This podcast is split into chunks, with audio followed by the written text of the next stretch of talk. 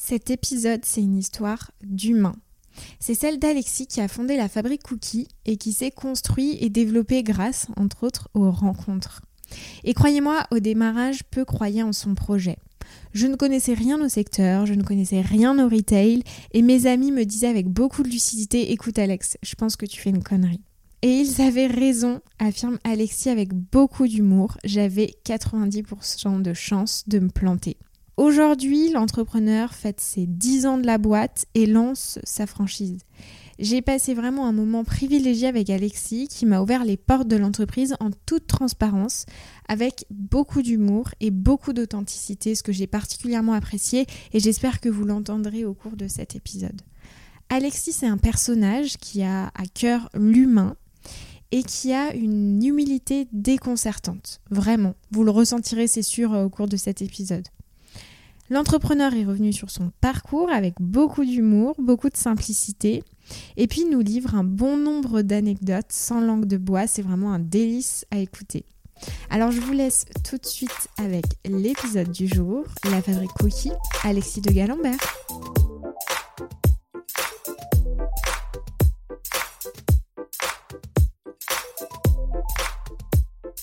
Alors, ce que je te propose, d'abord, c'est un peu la question que je pose à chaque fois pour régler le son. Qu'est-ce que tu as déjeuné ce matin Au petit déjeuner? Pas grand-chose. Euh, j'ai pris une clémentine et un café. Ok. C'est euh, parce que manque de temps ou enfin. Non, non, parce que je prends toujours le temps le matin euh, avec mes enfants. Mais je sais pas, j'avais pas faim. Bon. Donc j'étais, j'ai pris un petit déj, mais j'ai surtout attendu que mes enfants prennent leur bol de céréales. Ouais. Et j'ai pris une clémentine et un café. Ok. Ça marche. Alors, ce que je te propose tout d'abord, euh, c'est euh, de revenir un petit peu en arrière, donc en 2020. Et effectivement, tu répondais à une interview d'un podcast où tu évoquais que le temps euh, passait vite, que l'entreprise grossissait moins vite que tu le pensais. Après, on était en pleine période de Covid aussi, donc une, une période quand même très compliquée. moi, je voulais te poser la question, est-ce que c'est toujours le cas et comment finalement se porte la croissance de l'entreprise? Alors, il y a beaucoup de questions dans ta question, mais je vais essayer d'être euh, euh, bref. Oui, je suis, en fait, je suis, un, peu un frustré euh, permanent. J'ai envie que les choses avancent vite. J'ai plein d'idées, plein de projets. Et du coup, je suis toujours un chouïa frustré du temps que prennent les projets et du développement. et c'est pour ça que je, constate que le développement que j'anticipe prend toujours plus de temps que ce que je crois au début. On est à peu près euh, dans les clous de ce que j'avais imaginé, mais en fait avec 18 euh, mois de retard par rapport à il y a 11 ans, donc c'est pas si mal.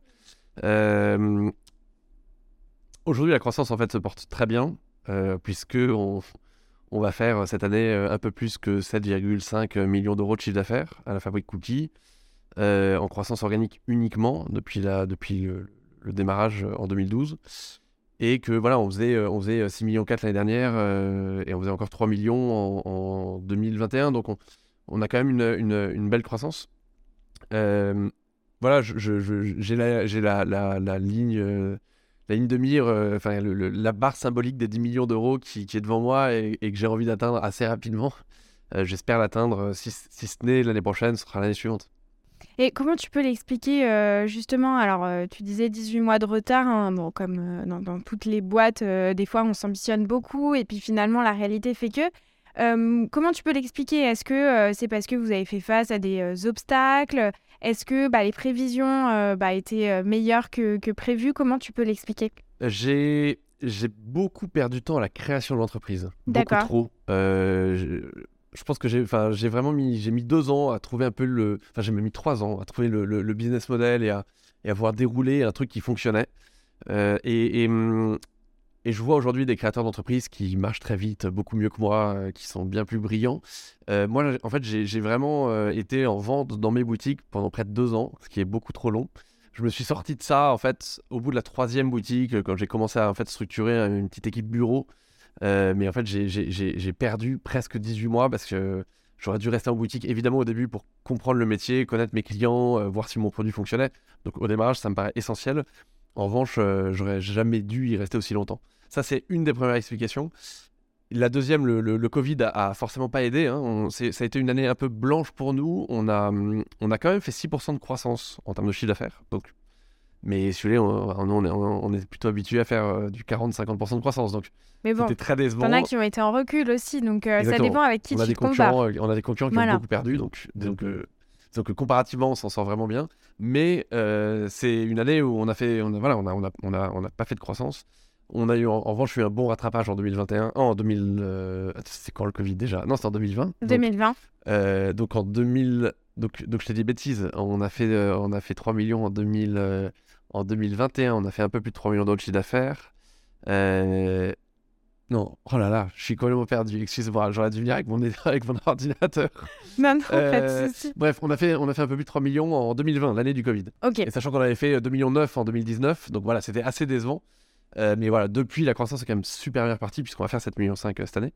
mais forcément, l'année Covid est une année qui nous a fait perdre du temps. C'est quasiment 12 mois de perdu, quoi.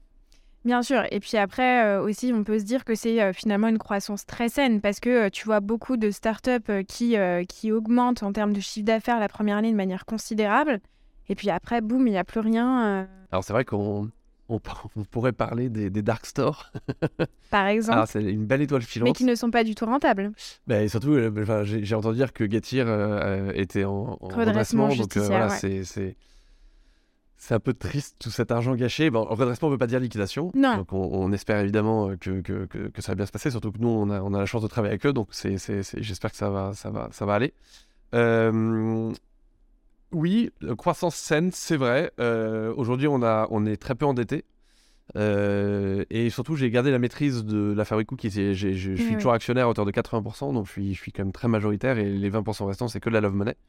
Euh, donc, c'est plutôt chouette. Il n'y a pas de fonds. Super modèle. c'est même assez rare, j'ai l'impression. Ouais. Ouais, non, donc c'est plutôt chouette. Euh, maintenant, euh, les levées de fonds, c'est utile aussi pour aller plus vite, pour croître, pour se faire accompagner. Pour... Je, suis, je, suis, je, suis convaincu que mieux accompagné, j'aurais pu aussi peut-être aller un peu plus vite.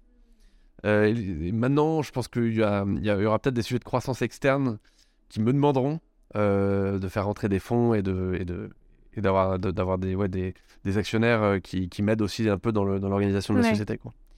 Si euh, je sors un peu du cadre hein, et je me dis, euh, là, on se reparle dans 10 ans. Mmh ah, c'est tellement difficile. Euh, je sais pas. En fait, ça change chaque jour. Donc, ça dépend où on va. Alors, et t'es dans quel mood là Là, je suis dans un mood où, la semaine prochaine, j'ai vendu la boîte. Ah non. Plus, non.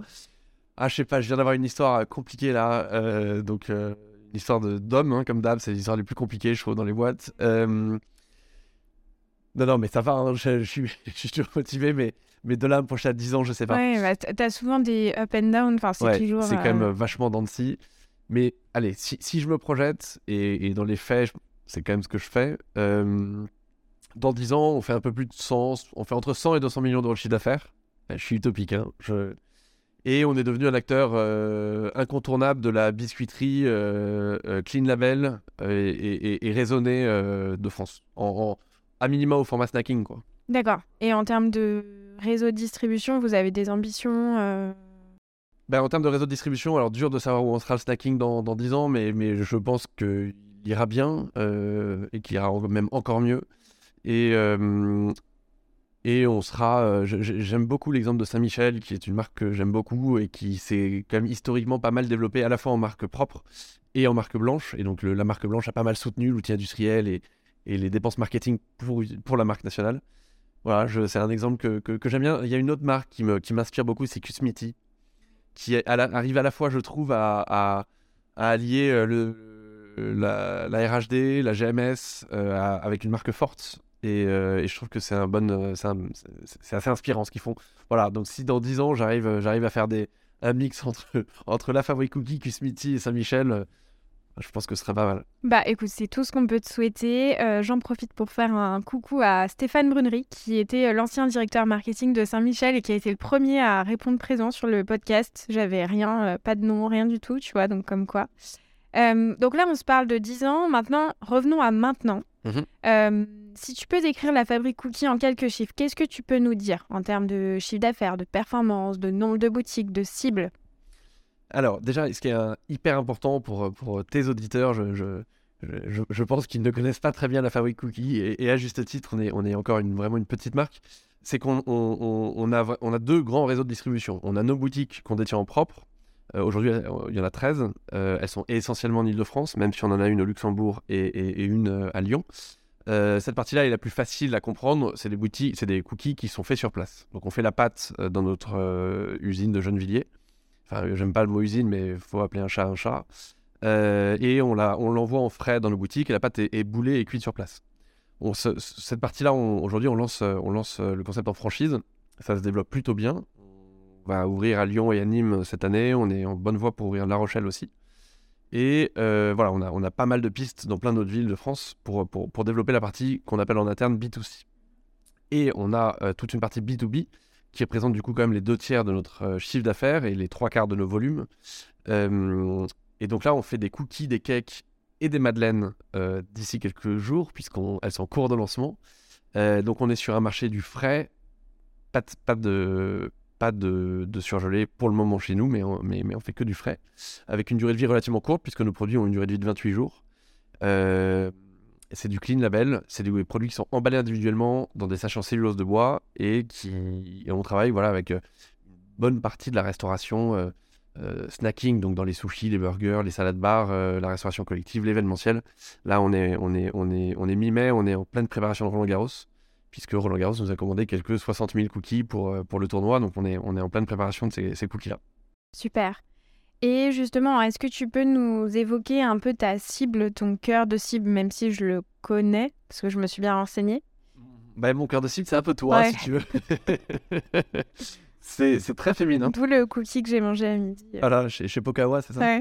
Euh, C'est très féminin. Euh, c'est en gros des, personnes qui ont en moyenne entre 25 et 50 ans. Euh, même si évidemment on a aussi des jeunes et aussi des personnes un peu plus âgées, mais, mais, majoritairement 25-50 ans. Féminin et c'est très caricatural, mais, mais en fait c'est les personnes aussi qui sont un peu dans la générosité. Donc c'est elles qui vont parfois de manière un peu solitaires vont s'acheter un cookie, mais aussi beaucoup, en tout cas dans nos boutiques, vont acheter des boîtes, soit pour leur famille, soit pour leurs collègues. Et Bien donc, sûr. Voilà, le chiffre d'affaires des boutiques est, beaucoup porté par, euh, par ces personnes-là. Quand tu as écrit ton business plan au début, euh, c'était la cible que tu avais identifiée Alors, pas du tout. C'est elle qui s'est identifiée Elle s'est euh, identifiée toute seule. Ah non, non, j'avais rien anticipé du tout. Et c'est, là où il y a une part de chance qui est énorme dans la, dans la création d'entreprise. Petite anecdote rapide, c'est que j'avais, je faisais de la finance avant, j'étais en conseil financier, je faisais la fusion-acquisition euh, en mid-cap. Et en bon financier que j'étais, j'ai étudié mon marché euh, et j'avais fait un business plan euh, qui faisait une bonne dizaine d'anglais. J'avais été jusqu'à calculer le, coût fiscal d'acquisition d'un droit au bail pour mes boutiques. Enfin, j'avais vraiment été dans le détail du détail, de la centaine d'euros de la fiscalité en fonction des trucs. Évidemment, je... et finalement, tout le BP, les 10 onglets, reposaient sur deux hypothèses qui étaient le nombre de clients par jour et le panier moyen. Et en fait, j'avais pas du tout, du tout eu les bonnes hypothèses. Et je m'étais trompé euh, vraiment à, mort sur les deux, mais heureusement, finalement, ça s'est compensé. C'est-à-dire que j'avais anticipé un panier moyen deux fois inférieur et deux fois plus de clients. Bon, finalement, il y a un panier moyen qui est assez élevé puisqu'on est proche des 8 euros dans nos boutiques. Et, euh, et en revanche, il y a deux fois moins de clients. Donc, heureusement, ça, ça date, hein, parce que depuis, euh, depuis, il faudrait que je retrouve les chiffres de 2012, mais depuis, évidemment, le, le, panier moyen et le nombre de clients ont évolué. Mais voilà, pour, pour la petite anecdote, c'est comme ça que j'avais, j'avais travaillé et j'avais pas du tout anticipé ma cible. Oui, mais tu vois, c'est hyper intéressant parce que ça dépend vraiment du profil en fait que, que tu as de base en fonction de tes études, de tes expériences. Tu vois, moi, si j'étais amenée demain à lancer une boîte, euh, ça me viendrait jamais à l'idée euh, de faire euh, tout un tableau avec des chiffres de partout. Ce serait plutôt du marketing et de la vente. T'as raison, parce que ça sert à rien. Au bah, final. Non, au, contraire, je pense que c'est que c'est un vrai un, un, vrai levier en fait hyper important. En revanche, voilà, il finalement, tu vas avoir 10 onglets qui reposent sur deux hypothèses qui sont fausses. Tu Alors voilà. Ça, ça, ça remet quand même un peu en perspective le, le, travail réalisé. Quoi. Oui, oui, bah, je me doute. Et finalement, il n'y a rien mieux que le, vrai test. Ouais. Moi, j'avais fait ça de manière euh, euh, très techno euh, sur un tableau Excel. J'avais jamais testé, testé la vente de cookies, ne serait-ce que de manière éphémère, dans un, dans un commerce dédié. Enfin, je trouve que non, j'ai en fait, j'ai eu pas mal de bol. Quoi. Ça, c'est ce que tu conseillerais à des, des auto-entrepreneurs qui se lanceraient euh, notamment sur de l'alimentaire? Test and learn, ce serait un peu ton. Ouais, mais en fait, je, me rends compte parce que maintenant je fais un tout petit peu d'investissement, euh, en particulier dans l'agro, mais, mais, mais, parfois pas. Et euh, je me rends compte qu'en fait, c'est ce que font les gens.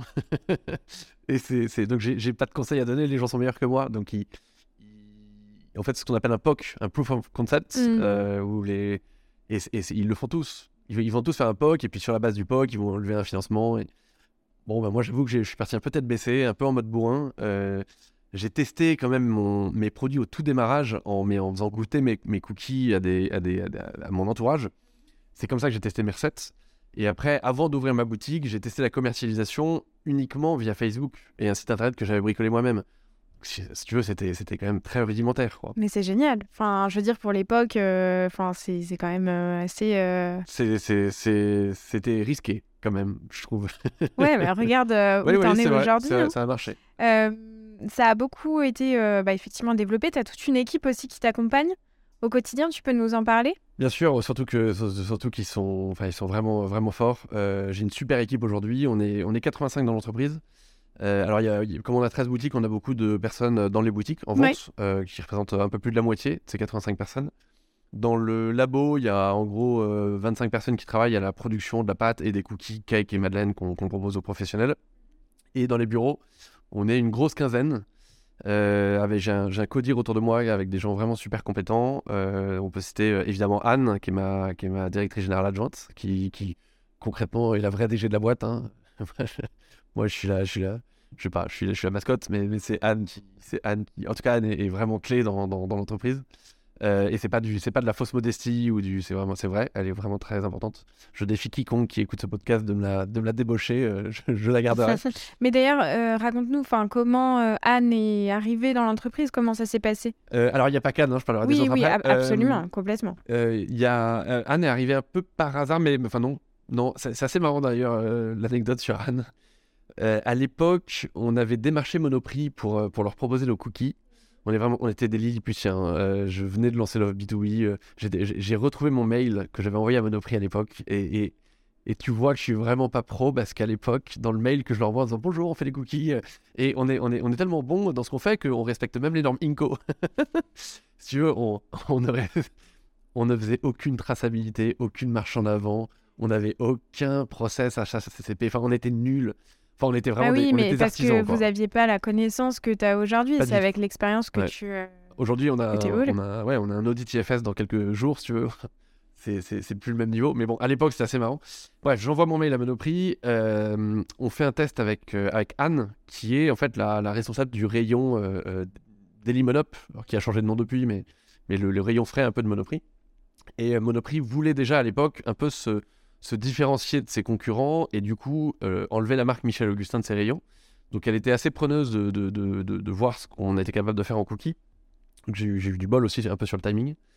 Euh, et elle nous teste dans une dizaine de boutiques, puis une quarantaine, et, finalement nos, nos- ventes ayant été assez bonnes, euh, elle nous déploie.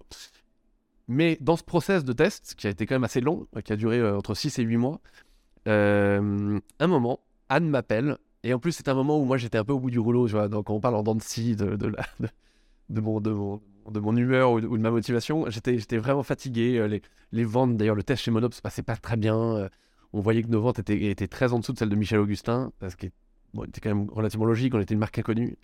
Et, euh, et Anne m'appelle, donc la, la responsable de mon, de, mon, de, mon, de mon test chez Monoprix Ta m'appelle cliente, quoi. et me dit oui bonjour, euh, c'est Anne Girardin. euh, euh, je voulais savoir à tout hasard si vous ne criez, si vous, cherchiez pas une responsable marketing. euh.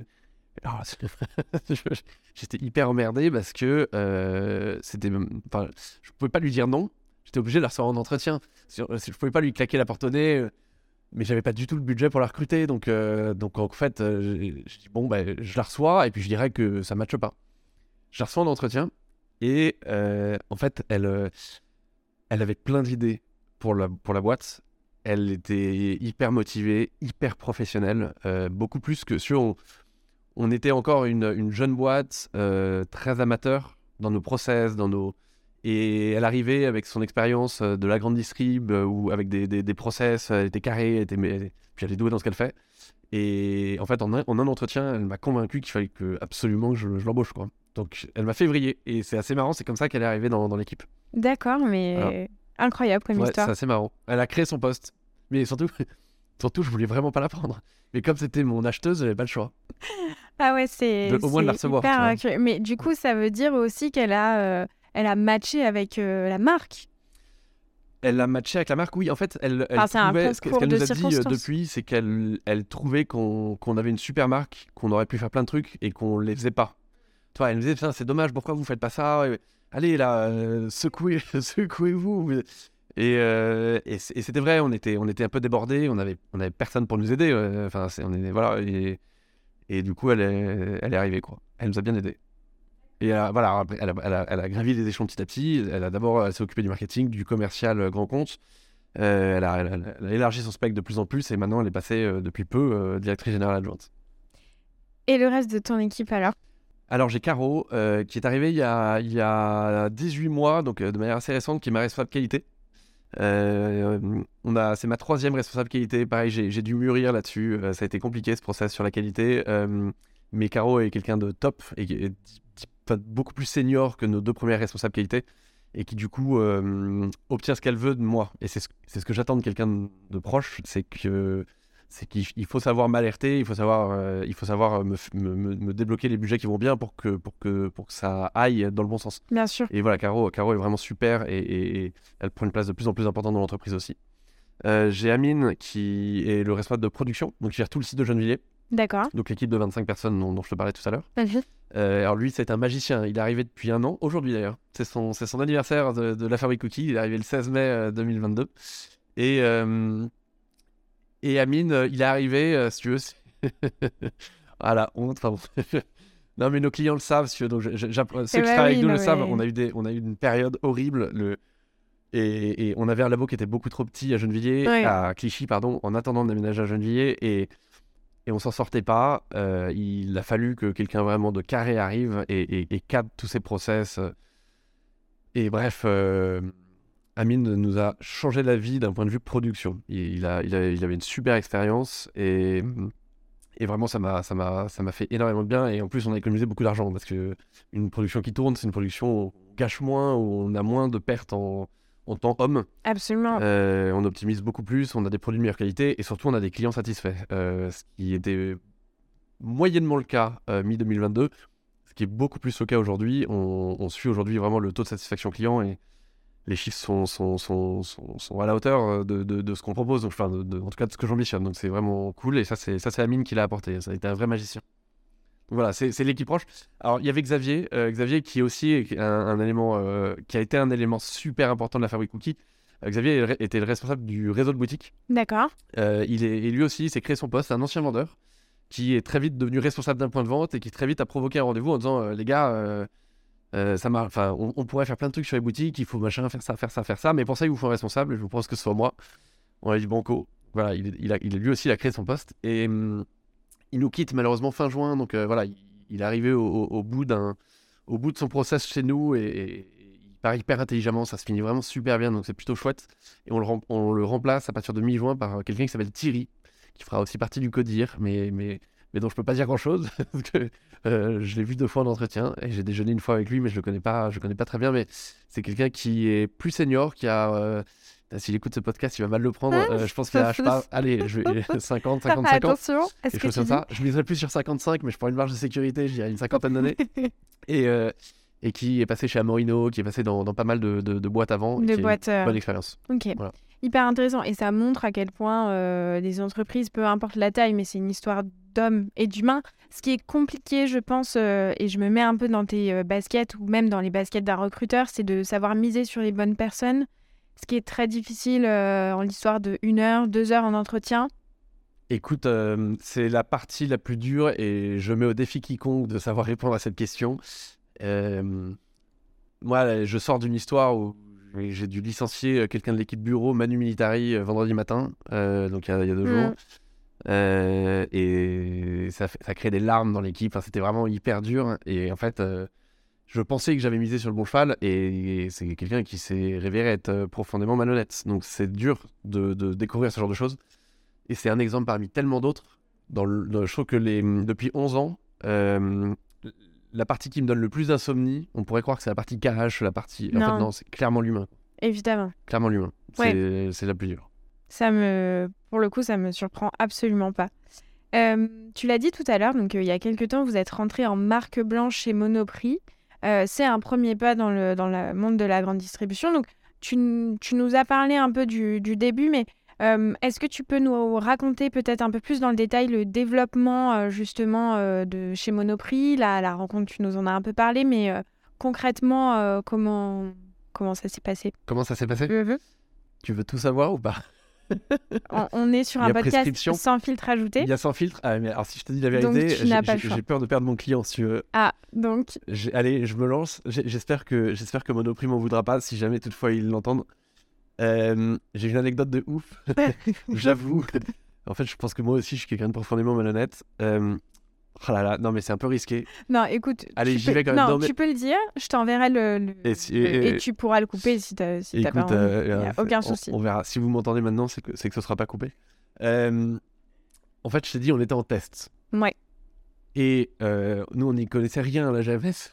Et au début, on n'était pas en test en marque blanche, on était en test à la, à la marque La Fabrique Cookie. D'accord. parce que j'avais fait plein d'erreurs, notamment erreur de base euh, en GMS, c'est que quand tu as deux refs, les deux refs doivent, être d'une couleur différente pour attirer l'œil et pour comprendre que c'est pas le même cookie. Pour que le chef de rayon y comprenne. Nous, on avait quatre cookies, euh, les quatre étaient en blanc, identiques, il y avait juste le texte qui changeait. Donc, déjà, énorme erreur de, visuel en, rayon.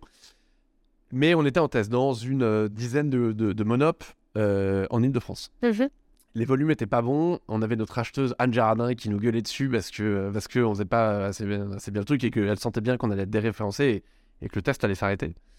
Euh, et en fait, ce que j'ai, j'étais à l'époque accompagné du réseau Entreprendre et j'en parle dans un des clubs de mon, du réseau Entreprendre. Je dis bon bah les gars, voilà, je suis en tâche chez Monop, mais là ça se passe mal. Je suis un peu deg. Euh, j'ai fait changer mon packaging, mais... et ils m'ont, ils m'ont, dit mais Alex, t'es con quoi euh, T'es en Ile-de-France? Achète tes produits. et je dois avouer que j'y avais pas pensé, mais comme on n'était que dans une dizaine de, trucs, bah, j'ai embauché un mec et pour acheter, ça Pour acheter mes cookies dans les 10 monop. Et en fait, il passait toute la journée. Toute la journée, il allait dans trois. Euh, chaque jour, il allait dans trois monop différents. Il achetait une dizaine, fallait pas que ce soit trop voyant. Eh il a acheté une dizaine de cookies par monop. Étonnamment, les chiffres sont remontés. ah, bizarre. il est donné à des associations, hein, on les jetait pas. Et euh, les chiffres sont remontés.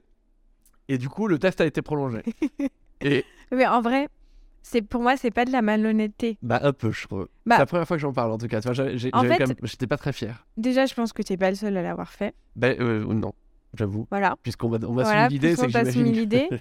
Et après, euh, je pense que ça provoque en fait euh, justement la chance de poursuivre un partenariat. Tu sais, tu sais, enfin tu savais les, les, les... Bah, pour moi c'est pas des erreurs parce que tu apprends toujours des erreurs, mais en tout cas les axes d'amélioration sur lesquels tu pouvais appuyer pour justement poursuivre la collaboration. Donc c'était juste appuyer sur le bon bouton pour. En fait, ça euh, m'a fait gagner du temps. Ouais. clairement, j'ai acheté du temps. Et, et j'ai eu. Je ne regarde pas, puisque ça fait maintenant 6 euh, ans qu'on travaille avec eux. Euh, et ce qui, voilà, après, en fait, ce qui est marrant, c'est que le test a une phase 2. On a été dans 40 monop et monoprix partout en France. Et là, évidemment, on a dû arrêter. On ne pouvait plus. Donc, et, et, là, les vrais chiffres sont arrivés. Et, et ce que nous demandait Monop, c'est on devait, on devait dépasser les ventes de Michel Augustin sur trois critères. retour quali, on devait être bon en logistique et on devait faire en sorte que les ventes, enfin, on devait vendre plus de les rotations. Rotation, exactement. Et, euh, et en fait, les, les, courses se sont croisées au bout de, euh, je sais pas, 2-3 mois. Et c'est là où ils ont défini, définitivement appuyé sur le bouton pour nous déployer dans les 260 Monop et Monop Super. Ouais, donc c'était une belle histoire. Et surtout, au final, euh, je pense que Monop ne le regrette pas. Et, et, quand on est passé au test de 40 Monop et Monoprix en France, bon, ben là, les chiffres étaient, étaient, étaient, étaient sincères et réels.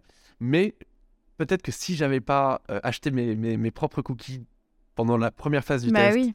ben on ne serait pas arrivé à la deuxième. Non, mais complètement. Ben, c'est un peu comme ça que ça s'est fait. Et, euh, et puis... mais non, mais moi, moi, je trouve que c'est génial comme anecdote. Bon, tu verras si tu veux euh, garder pas. moi, je, je, pense que j'en parlerai à, mon équipe. Mais voilà, c'est comme ça que ça s'est fait. Euh, et justement, tu le disais, donc euh, Michel et Augustin, c'est quand même un acteur, euh, enfin un, grand acteur de la grande distribution sur, sur ce segment-là. Tu as d'autres marques qui sont assez iconiques, hein, Lu, Granola Co. Comment, toi, tu viens te différencier chez Monoprix en termes de goût, en termes... Comment tu, tu, tu l'expliques justement? Alors, c'est très différent. Euh, on n'est pas du tout sur le marché de l'épicerie comme peut l'être Granola, Lu, Co. Euh, on est vraiment sur le marché du snacking avec des produits frais, euh, DLO 28 jours à réception. Donc, on est vraiment sur le snacking avec des cookies de 75 grammes. Donc, on va plus être effectivement sur le cookie emballé individuellement de Michel Augustin en frais, mais qui, pardon, qui finalement est, quand même de moins en moins présent, sans, offense pour eux. Ils, sont ils sont très forts et très présents sur d'autres produits, mais en tout cas sur, la partie snacking, on, les, on, les, les voit plus trop, nous. et sur la partie épicerie avec les marques que tu as citées, ben, gustativement, c'est pas du tout, du tout, le même produit, mais, mais le positionnement tarifaire non plus. C'est-à-dire que presque pour le prix d'un paquet de gâteaux lu ou granola ou autre, tu as le prix d'un seul de mes cookies. Donc c'est c'est quand même. Euh, Mais du coup, ça me fait poser la, question de. Euh, il y a un vrai enjeu aussi à éduquer le consommateur et à faire comprendre au consommateur que euh, c'est pas les mêmes euh, cookies et surtout tu les retrouves pas au même endroit dans le dans le magasin. Enfin, je trouve que. Mm. Moi, j'avais pas en tête, en, toute transparence, hein, ah. que tu avais deux rayons. Enfin, c'est pas instinctif. Non, mais parce que c'est vraiment un rayon déjeuner. Et c'est un rayon dans lequel je pense que les gens qui vont déjeuner chez Monop, ils le connaissent par cœur, ce, rayon-là. Et, et, du coup, ils, voient très bien de quoi on parle. Euh, clairement, dans ce rayon-là, euh, tu as des salades de fruits, des sandwichs, des mousses au chocolat, qui, qui sont qui, qui, n'ont absolument rien à voir avec le reste de l'offre. Et, euh, et, mais c'est des produits frais qui coûtent cher, où il y a un taux de casse important pour, pour, pour le distributeur. alors, pas sur mes cookies, hein, je rassure, mais, mais, mais en tout cas, sur, je, je crois savoir, sur certains produits, il y a des taux de casse importants. Donc voilà, c'est vraiment un acte d'achat qui est très différent. Euh, et moi, ça me va bien parce qu'aujourd'hui, euh, à part Monop en marque blanche, je suis, je suis, je suis pas présent en GMS. Je, ne suis pas présent en GMS du tout. Euh, mes clients, c'est que des, des, restaurateurs ou, assimilés ou, événementiels, mais il n'y a que Monoprix finalement dans ce, dans ce marché-là. et en plus, pour rebondir sur ce que tu disais sur le circuit snacking, on voit vraiment dans les chiffres un report euh, des euh, personnes euh, qui allaient au restaurant précédemment et aujourd'hui qui vont en grande distribution pour acheter au rayon depuis, snacking. Depuis 3-4 mois, donc depuis le début de l'année globalement, c'est assez frappant de voir les chiffres qui explosent. Oui. effectivement, nous, c'est assez dingue. Toi, tu le ressens vraiment dans ah les rotations. On, le ressent énormément. Mm.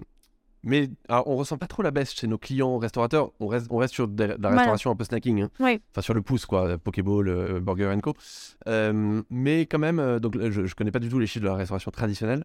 En tout cas, si je dois regarder les chiffres du, du, rayon snacking Monoprix, c'est impressionnant. la croissance depuis le début de l'année est vraiment très forte. Et que ce soit en, en valeur, certes, ça c'est un indicateur, mais aussi et surtout en volume. Ouais.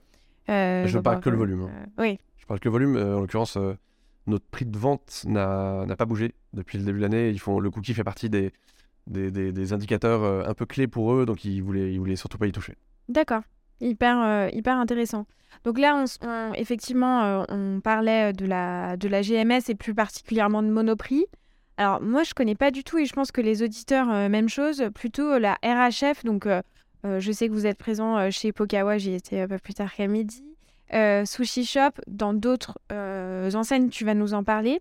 Euh, est-ce que tu peux nous parler un peu de ce réseau Comment vous avez commencé à l'approcher? C'est ouais, en fait c'est c'est un réseau super.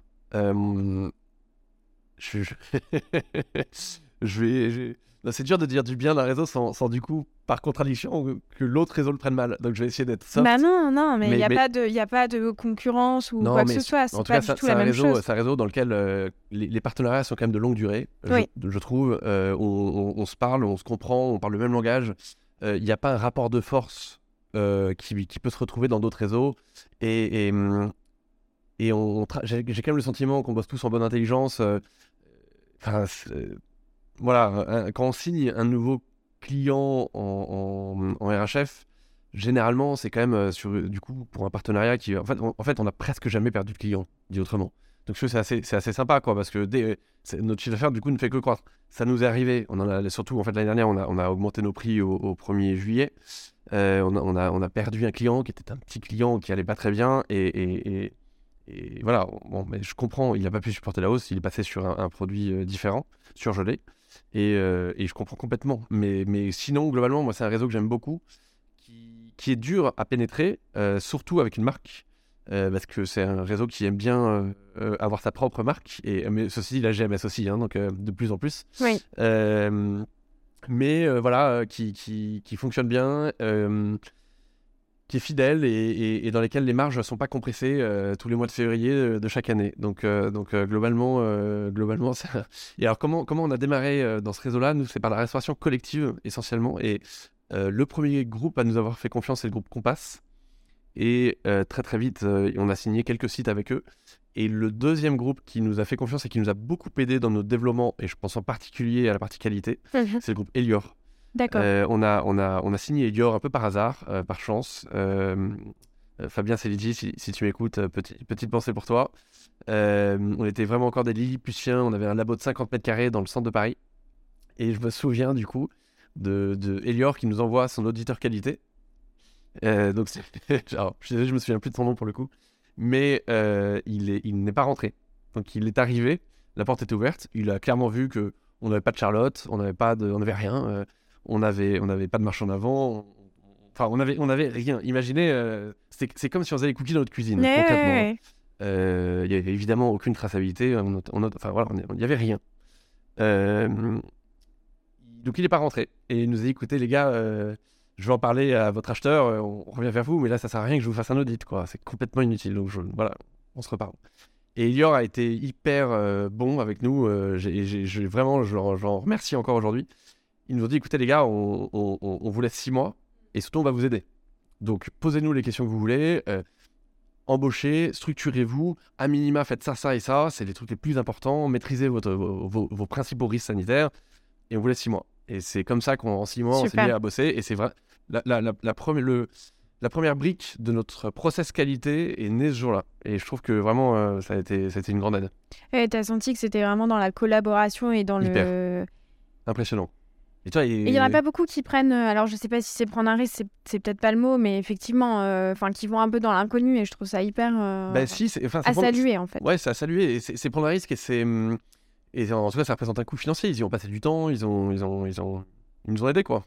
Et pour, on, on, était un tout petit, tout petit fournisseur, donc, mais c'est voilà, c'est hyper, hyper sympa. Après, ils ont des, en fait, ils ont des marques internes qui sont hyper premium. Ils, ils ont besoin aussi de petits produits un peu niche donc je pense qu'ils étaient, ils étaient contents de nous référencer.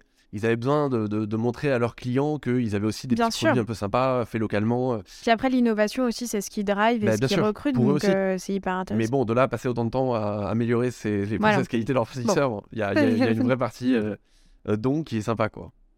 Si tu le veux bien, on va reparler, enfin on va se concentrer un peu plus sur l'entrepreneuriat et justement, effectivement, comment ça t'est venu ce projet, parce que c'est quand même super intéressant j'ai écouté pas mal, enfin voilà, j'ai lu pas mal de choses sur toi. et notamment dans une prise de parole précédente, tu livrais en toute transparence que à l'école, tu étais un. Tu étais, alors je ne sais pas si. Voilà, mais tu disais être un petit cancre, hein, c'était mot, et que tu as, souhaité te surpasser pour, pour exister, c'est vraiment tes mots. et c'est d'ailleurs ce qui t'a poussé à relever des challenges et notamment créer ton entreprise. Est-ce que tu peux nous en parler et voilà, nous, développer un peu ça. Je peux en parler, bien sûr. Euh, on passe d'une partie euh, marché à une partie ouais, ça rien, on hyper revire, voilà. Mais il n'y a, aucun problème. Ouais, je ne veux pas faire de, trop de storytelling, mais je vais, je vais, je, je voilà, de manière assez, assez simple. j'étais surtout, j'étais un cancre. J'étais, ouais, j'étais, j'étais, j'étais vraiment, j'étais pas très bon en classe, surtout au collège. J'ai fait ma petite crise d'adolescence, surtout voilà jusqu'à la troisième où concrètement, euh, chaque année, je passais d'extrême justesse, euh, dixit le mot de, mes profs principaux. Et chaque année, je sais que ma mère devait se battre euh, pour me faire passer en classe supérieure. Jusqu'au collège. Je me suis vraiment réveillé au lycée, un tout petit peu trop tard pour aller en, filière scientifique. À ma, grande déception, du coup, été en filière éco, mais ce qui finalement m'allait bien parce que c'était une matière que j'adorais. donc je me suis quand même réveillé. Toi, donc, je, nuançais le, storytelling. Et, et en revanche, je pense que je me suis pendant longtemps considéré comme un cancre, même si euh, le réveil était là, qu'après j'ai fait une prépa, j'ai fait une, école de commerce euh, moyenne. J'ai pas fait HEC, j'ai fait Neoma, ce qui est quand même pas mal, Sub de Corinth, euh, ce qui aujourd'hui doit être, je sais pas, 7 ou 8 e dans les classements, ce qui est, une très bonne école de second rang. et que je regrette pas du tout. D'ailleurs, j'embrasse tous les néomas de France. Mais, mais, mais voilà, j'ai jamais été dans l'élite, quoi. J'ai jamais fait HEC ou une école d'ingénieur euh, aussi prestigieuse. Et, euh, et oui, j'ai quand même un tout petit peu le sentiment qu'aujourd'hui, euh, euh, réussir ma création d'entreprise est une petite revanche. euh, même si c'est une revanche envers moi-même, hein, j'ai rien à prouver à personne, mais, mais je suis content de, je suis content de, de, de- beaucoup travailler euh, et, et- de m'en sortir. Alors, c'est pas, pas facile, hein, on, a un peu parlé et, j'ai mes hauts et mes bas, mais, euh, mais c'est un, peu- un peu ma revanche face à moi-même. Euh, voilà, c'est de la psychanalyse de comptoir, mais, mais en tout cas, c'est comme ça que je le vis. Et en fait, je pense que ce côté cancre, pour re- reprendre le mot que j'avais moi-même utilisé, a été une source de motivation. Mais il y a une autre source de motivation, mais tu vois, comme quoi, euh, c'est, c'est, je sais pas si ça fait partie de tes questions, mais donc j'en suis peut-être sur une question à venir. C'est, euh, c'est que quand j'ai créé cette entreprise, euh, les gens ont assez peu cru en moi. Euh, et ça, c'est, ça, c'est, c'est pas vrai. Certains y ont cru, mais objectivement, une très très faible majorité. Et ça t'a donné envie de te battre encore Ah plus? ouais, encore plus. Ça a été un élément de motivation. Au lieu de, au lieu de me, me démotiver de me dire, bah, ils ont peut-être raison, euh, j'ai eu l'impression d'être seul contre tous et de me, je, leur montrer qu'ils ont tort. Quoi. Euh, et en fait, euh, j'ai- travaillé, travaillé encore plus. J'ai pas compté mes heures, surtout au début. Même si en fait, je travaille encore beaucoup aujourd'hui. Mais, mais, mais voilà, tout- toutes ces petites difficultés m'ont plutôt, plutôt galvanisé. Quoi. Et comment tu interprètes justement les retours qu'on te faisait à l'époque, au début, enfin au démarrage de la création de, l'entreprise aujourd'hui? Est-ce que c'était des retours finalement où tu dis finalement euh, bah, ils avaient raison pour la plupart ou à l'inverse euh, finalement bah non c'est plutôt euh, mes proches qui avaient peur que je me lance dans l'inconnu, ils avaient peur pour moi. Enfin comment tu le décryptes? Bah, je pense qu'il y a un mix des deux. Je pense que effectivement mes proches, je, je pense petite, petite dédicace à mon père qui de toute façon n'écoutera jamais po- ce podcast. Le je pourquoi pense, pas? Oh, parce que je pense que- Tu vas lui Bon. envoyer? ouais, peut-être. Enfin non, je dirais assez sûr, mais bon, on verra s'il l'écoute. Euh, mon père qui m'a dit, euh, alors je m'étais déjà lancé, j'avais déjà démissionné, j'avais déjà créé l'entreprise, j'étais- lancé depuis peut-être un mois ou deux, et Mm. qui, qui me lance à un dîner, un fin de dîner. euh, Écoute, moi j'y crois pas, euh, c'est n'importe quoi. Je dis, bah, papa, c'est un peu tard, là, je, je suis dedans, donc non. Mais bon, je- merci pour ta franchise. Euh, donc lui, clairement, si je, si je devais l'analyser, c'est, je pense qu'il avait peur pour moi, comme un, Bah un oui. père a systématiquement peur pour ses enfants. Parce qu'encore récemment, euh, j'ai, j'ai investi près de 2,5 millions dans mon, dans mon- mon nouveau labo de Gennevilliers, euh, donc c'est quand même un énorme investissement. Euh, donc on s'est un peu remis en risque, quoi. C'est un, vrai palier. Et, euh, et, moi, j'étais hyper fier de, le faire visiter, ce labo, de faire visiter mes nouvelles machines, etc. Et, je sais que lui, quand il a visité, euh, ça a été une source d'angoisse. Donc c'est, je pense qu'il a, il a toujours peur pour moi, encore aujourd'hui. Il, il a raison, parce qu'on n'est on jamais à l'abri, mais j'aimerais qu'il ait, un peu moins peur et qu'il... Et, voilà, qu'il... bon, c'est, tout. J'aimerais qu'il. Oui, ça fait partie des proches. euh, Exactement. Et, après, j'avais des, des- des amis qui, eux, euh, en revanche, euh, étaient lucides. Je pense qu'ils étaient beaucoup plus lucides que moi. Et je connaissais rien au secteur. Euh, je connaissais rien au retail. Au début, j'ai quand même créé l'entreprise juste sur la partie retail, hein, la partie boutique, le, le B2B, le- toute, toute l'activité au restaurateur n'est venue qu'en 2016, donc assez tard dans l'histoire, 4 ans après la création.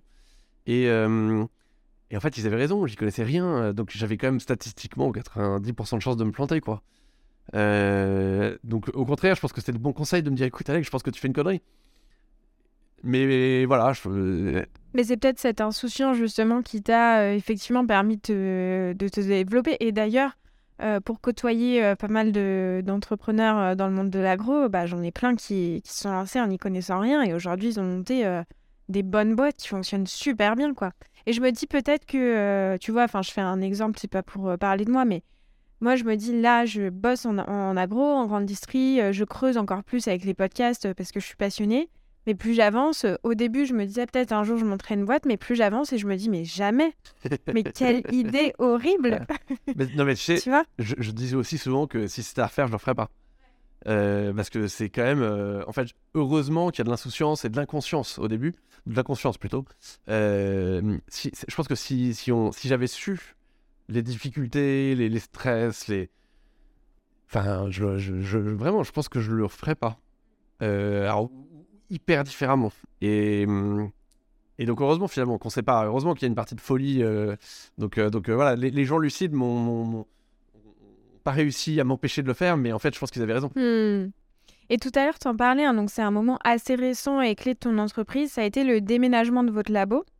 Donc c'est vraiment une étape euh, structurante hein, dans le, vraiment la croissance euh, de, de la fabrique Cookie. Est-ce que tu peux nous en parler?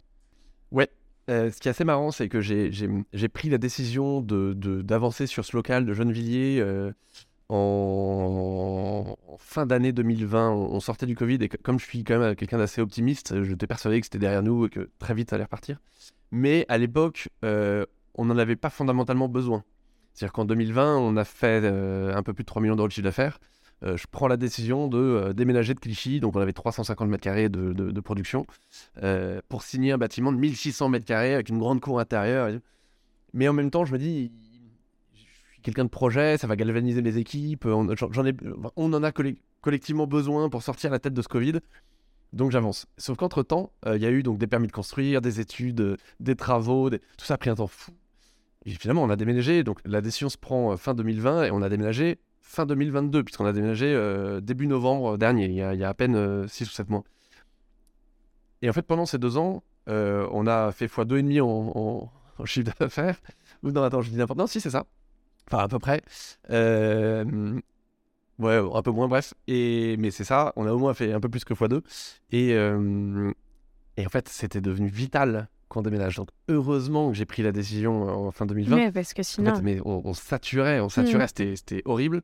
Euh, humainement, vis-à-vis de nos clients, euh, et on était en, rupture de prod en permanence parce qu'on n'avait pas de stock. Enfin, c'était vraiment très dur. Et heureusement, voilà, on a déménagé ici, à Gennevilliers, euh, dans un bâtiment qui est bah, maintenant flambant neuf et, plein de nouveaux équipements. Et ça change tout. Ça change tout en gestion, on, travaille de manière beaucoup plus sereine. On a des capacités de prod aujourd'hui qui peuvent encore tripler. On est, on est, on est vraiment. Euh, Là, il est en train de vous passer un message. Exactement. Euh, n'hésitez pas à nous contacter. attends, le message il arrive quand, quand je vais dire que bon, maintenant, on a besoin de clients.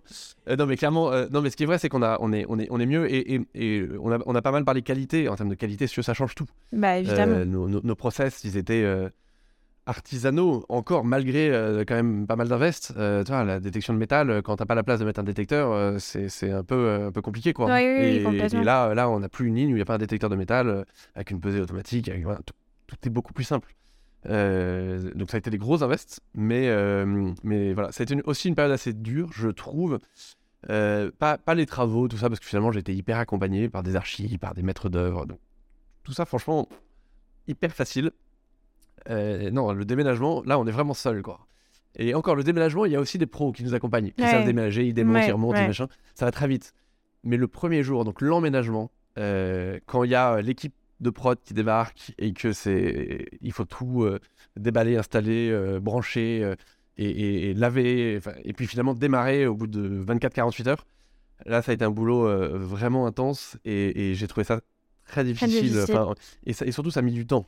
Euh, c'est la première fois de ma vie que je déménageais euh, une petite usine euh, et, et je m'attendais pas à ce que ça prenne, que l'installation prenne autant de temps et que on remette autant de temps à, mettre en place des nouveaux process, que chacun prenne ses marques et que tout rentre dans l'ordre. Tout ça a mis du temps. Mais tu vois, c'est des étapes auxquelles je trouve on, ne parle pas assez dans la vie d'un entrepreneur. Enfin, on en voit de plus en plus sur LinkedIn des, personnes qui prennent la parole justement sur alors, c'est pas des difficultés, mais plutôt des moments de vie qui sont structurants pour une boîte.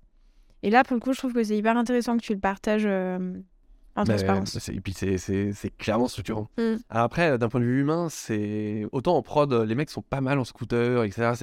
Et puis, ils habitent plutôt dans le 93, donc c'était pas mal. Autant euh, mes, mes, équipes de bureau, euh, le, le RERC, c'est c'est pas ça. Hein. Si, si, Valérie Pécresse écoute ce podcast, non, je, je, sais pas, le, enfin, je sais pas s'il si, dépend de la région ou de la SNCF, mais mais non, le RRC, c'est une catastrophe. C'est pas. Ah, du coup. Euh, tu me fais peur là, je le reprends pour aller à la gare. Euh, aujourd'hui, je crois qu'il marche, mais hier, il marchait pas. Ah Par exemple. Euh, hier, mes équipes ont toutes mis deux heures à rentrer chez elles. L'enfer, quoi. Donc ça crée quand même des nouveaux problèmes. C'est, je trouve que. Voilà. Mais bon, on n'a pas le choix, on va pas construire une usine dans le centre de Paris. Hein, oui, oui, complètement. Mais la bonne nouvelle, c'est que dans 8 ans, il y a la ligne 15 automatique qui arrivera. Donc on n'a plus que 8 ans à tenir. Ça, voilà. ça va. c'est ça. Euh, écoute, je te propose pour, euh, pour conclure ce podcast qu'on se parle un peu de la période. Alors malheureusement, on est dans une période assez compliquée euh, où on est dans un monde en pleine mouvance, en pleine mutation avec des crises voilà, démographiques, climatiques, mais aussi sociales. Donc on a l'âge de départ à la retraite qui est en plein, voilà, en plein dans les débats, mais aussi l'inflation. et voilà, le pouvoir d'achat, les prix augmentent. On voit notamment en grande distribution une baisse de volume assez drastique sur toutes les catégories de produits, sauf, on le disait tout à l'heure, hein, le snacking qui est assez préservé. Est-ce que cette tendance, elle est vérifiée chez vous, la fabrique cookie? Est-ce que les consommateurs mettent encore de l'argent pour se faire plaisir et faire plaisir à leurs proches? Pour le moment, oui. Euh, nous, pour le moment, nos volumes euh, sont, se portent plutôt bien. Euh, voilà, mon analyse, du coup, sur la seule base de mes chiffres, hein, c'est ce qui, du coup, vaut ce que ça vaut, mais c'est que les gens continuent à se faire des, petits plaisirs et à s'acheter des cookies à la fois en boutique, où on fait des bons chiffres. on a quand même 13 boutiques, donc on a des chiffres au jour le jour et, les chiffres se portent bien. Et, nos clients B2B, quand ils, quand, quand, ils ne sont pas en redressement judiciaire, les volumes sont aussi présents. Donc, euh, pour le moment, j'ai envie de te répondre que qu'on passe un peu à travers des gouttes. Euh, à travers les gouttes. Et, donc, ça se passe plutôt bien. Maintenant, on a, on a nos propres difficultés. C'est que certains de nos clients vont mal. Et donc, forcément, là, les volumes baissent. Euh, et, et, on est bien conscient que la problématique prix est, dans toutes les têtes. Donc, on a, on a, on a aussi quand même des, des négos qui sont, qui sont, bien sûr. pas faciles parce que, parce que tout le monde veut essayer de, de, préserver au maximum le prix de vente finale. je suis quand même, moi, dans cette période-là assez. Euh, j'ai pas envie d'être trop, trop, dur, mais euh, assez en colère contre, euh, contre les, hommes politiques. Je vais citer personne, mais je trouve que c'est hyper facile de taper sur l'industrie agroalimentaire. sous prétexte que effectivement c'est vrai le blé le, blé rebaisse le soja aussi le beurre en ce qui me concerne le beurre est un peu redescendu on a on a on obtient des petites baisses mais on a quand même des contrats qui sont trimestriels ou semestriels donc déjà les baisses mettent du temps à arriver et, on, obtient des, on obtient des baisses, mais, mais en fait, on parle de, on parle de sujets qui, déjà, c'est des baisses qui sont assez peu encore significatives par rapport à la hausse, mais soit c'est des baisses, faut être clair. En revanche, euh, je n'ai pas connaissance d'une baisse du SMIC, je n'ai pas connaissance d'une baisse du fuel, je n'ai pas connaissance euh, de, toutes les autres charges qui ont explosé en 18 mois. Et, c'était un peu facile de, parler de la guerre en Ukraine euh, pour les prix du blé, parce qu'effectivement, l'Ukraine est, un, fabricant de blé, parce qu'en fait, toutes les autres charges ne sont pas liées à la guerre en Ukraine, c'est lié euh, à, de l'inflation liée à la... le monde entier a fait marcher la planche à billets pendant le Covid, et on est surpris qu'il y ait de l'inflation en sortie de Covid. voilà, on ne reviendra pas au prix d'avant, c'est hyper... Euh, euh, et personne ne le dit d'ailleurs, aucun si, économiste. Enfin, les, hommes politiques nous, demandent de réouvrir les négos, de rebaisser les prix, que les prix baissent en rien, mais c'est c'est pathétique. C'est, en fait, c'est un peu scandaleux parce que du coup, je sais pas si je dois m'inclure dedans parce que je suis un lilliputien dans cette industrie, mais disons que je m'inclus dedans. Ça nous fait passer pour, les méchants de l'histoire. Euh, je rappelle quand même que les marges de la grande distribution euh, n'ont pas bougé d'un iota dans cette histoire. En tout cas, j'ai les chiffres de la BPI de janvier. Euh, l'industrie agroalimentaire avait perdu 12 points de marge. l'industrie de la distribution, enfin les, les, distributeurs avaient perdu un point de marge. Donc c'est hyper facile de taper sur les, sur les acteurs de, l'agroalimentaire maintenant que certains prix euh, de matières premières rebaissent, quoi. Enfin, baissent. je, suis, je, suis... je sais que la période est compliquée et que les politiques essayent de s'en sortir comme ils peuvent, euh, parce qu'ils n'ont pas 20 000 solutions non plus. Mais, mais voilà, je trouve que c'est pas, pas efficace. Et, et, et, si la période est compliquée, il vaut mieux essayer d'être intelligent, euh, de sortir des solutions concrètes que de, que taper sur des acteurs qui eux-mêmes essayent de s'en sortir. Parce que malheureusement, je suis assez convaincu que beaucoup d'entre nous euh, ne va pas sortir de cette crise vivant. Donc c'est c'est hum, voilà, c'est pas une période euh, simple. Euh, bon, moi j'ai la chance de pas trop mal m'en sortir dans cette période-là. Mais, mais je vois autour de moi, voilà, j'ai plein d'amis qui, qui, qui, qui, déposent. c'est sur LinkedIn, chaque semaine, j'ai une nouvelle boîte qui dépose. quoi. C'est quand même pas facile. Donc, donc voilà, je, suis assez en colère contre ceux qui tapent sur, sur nous. Je pense que beaucoup euh, seront alignés avec euh, ton discours. Et puis, si tu me permets, je pense qu'on a complètement dépassé le temps, mais, mais je suis désolé pour tes auditeurs. Non, c'est bon, ok, tant mieux.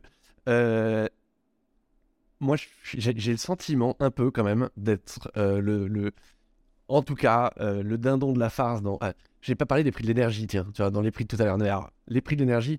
Et en fait, si tu veux, la fabrique Cookie aujourd'hui est sortie de la période Covid endettée d'un PGE. Comme beaucoup d'entreprises en France, sauf les petits acteurs. Et, c'est très bien, hein. l'État pendant le Covid a décidé de protéger les entreprises de moins de 2 millions d'euros de chiffre d'affaires, ce qu'on appelle les TPE, qui ont eu le droit au fonds de solidarité, qui ont touché 10 000 euros par mois pour payer les loyers, pour tout le monde est au chômage partiel, très bien. Donc les TPE en France s'en sont bien sortis. Les PME, dont je fais partie, ont eu le droit de s'endetter. Voilà. Donc on est sorti du Covid avec une dette. J'ai dû payer 100% de mes loyers de toutes mes boutiques, alors même que les centres commerciaux étaient fermés. En 2021, pendant 4 mois et demi, les centres commerciaux ont encore été fermés. Cher Emmanuel Macron, euh, j'ai dû payer mes loyers. Il y, a un moment il faut qu'on m'explique, mais soit je paye, Cour de cassation le dit, je paye. Je sors endetté de cette crise-là. S'ensuit une crise énergétique, inflationniste. Et là, si tu veux, on est encore les dindons de la farce, quoi. Parce que tous les petits acteurs, moins de 36 kW, moins de 2 millions d'euros de chiffre d'affaires, sont protégés. On reprotège les mêmes. Très bien. Pourquoi? Parce que clairement, ils sont plus nombreux que nous. Donc, ils font peur. Mais, mais, mais en fait, nous, les PME, bah, on, ressort, on est endetté. Et moi, j'ai déménagé de la boîte Gennevilliers au pire moment, puisque c'était en gros, j'ai dû souscrire un contrat électrique en octobre 2022. Vous pouvez regarder les graphiques sur Internet. C'est le moment où le, le, mégawatt est à 1000 euros. C'est le pire moment de l'année. Je me suis fait flinguer sur ma facture énergétique. Ah, c'est.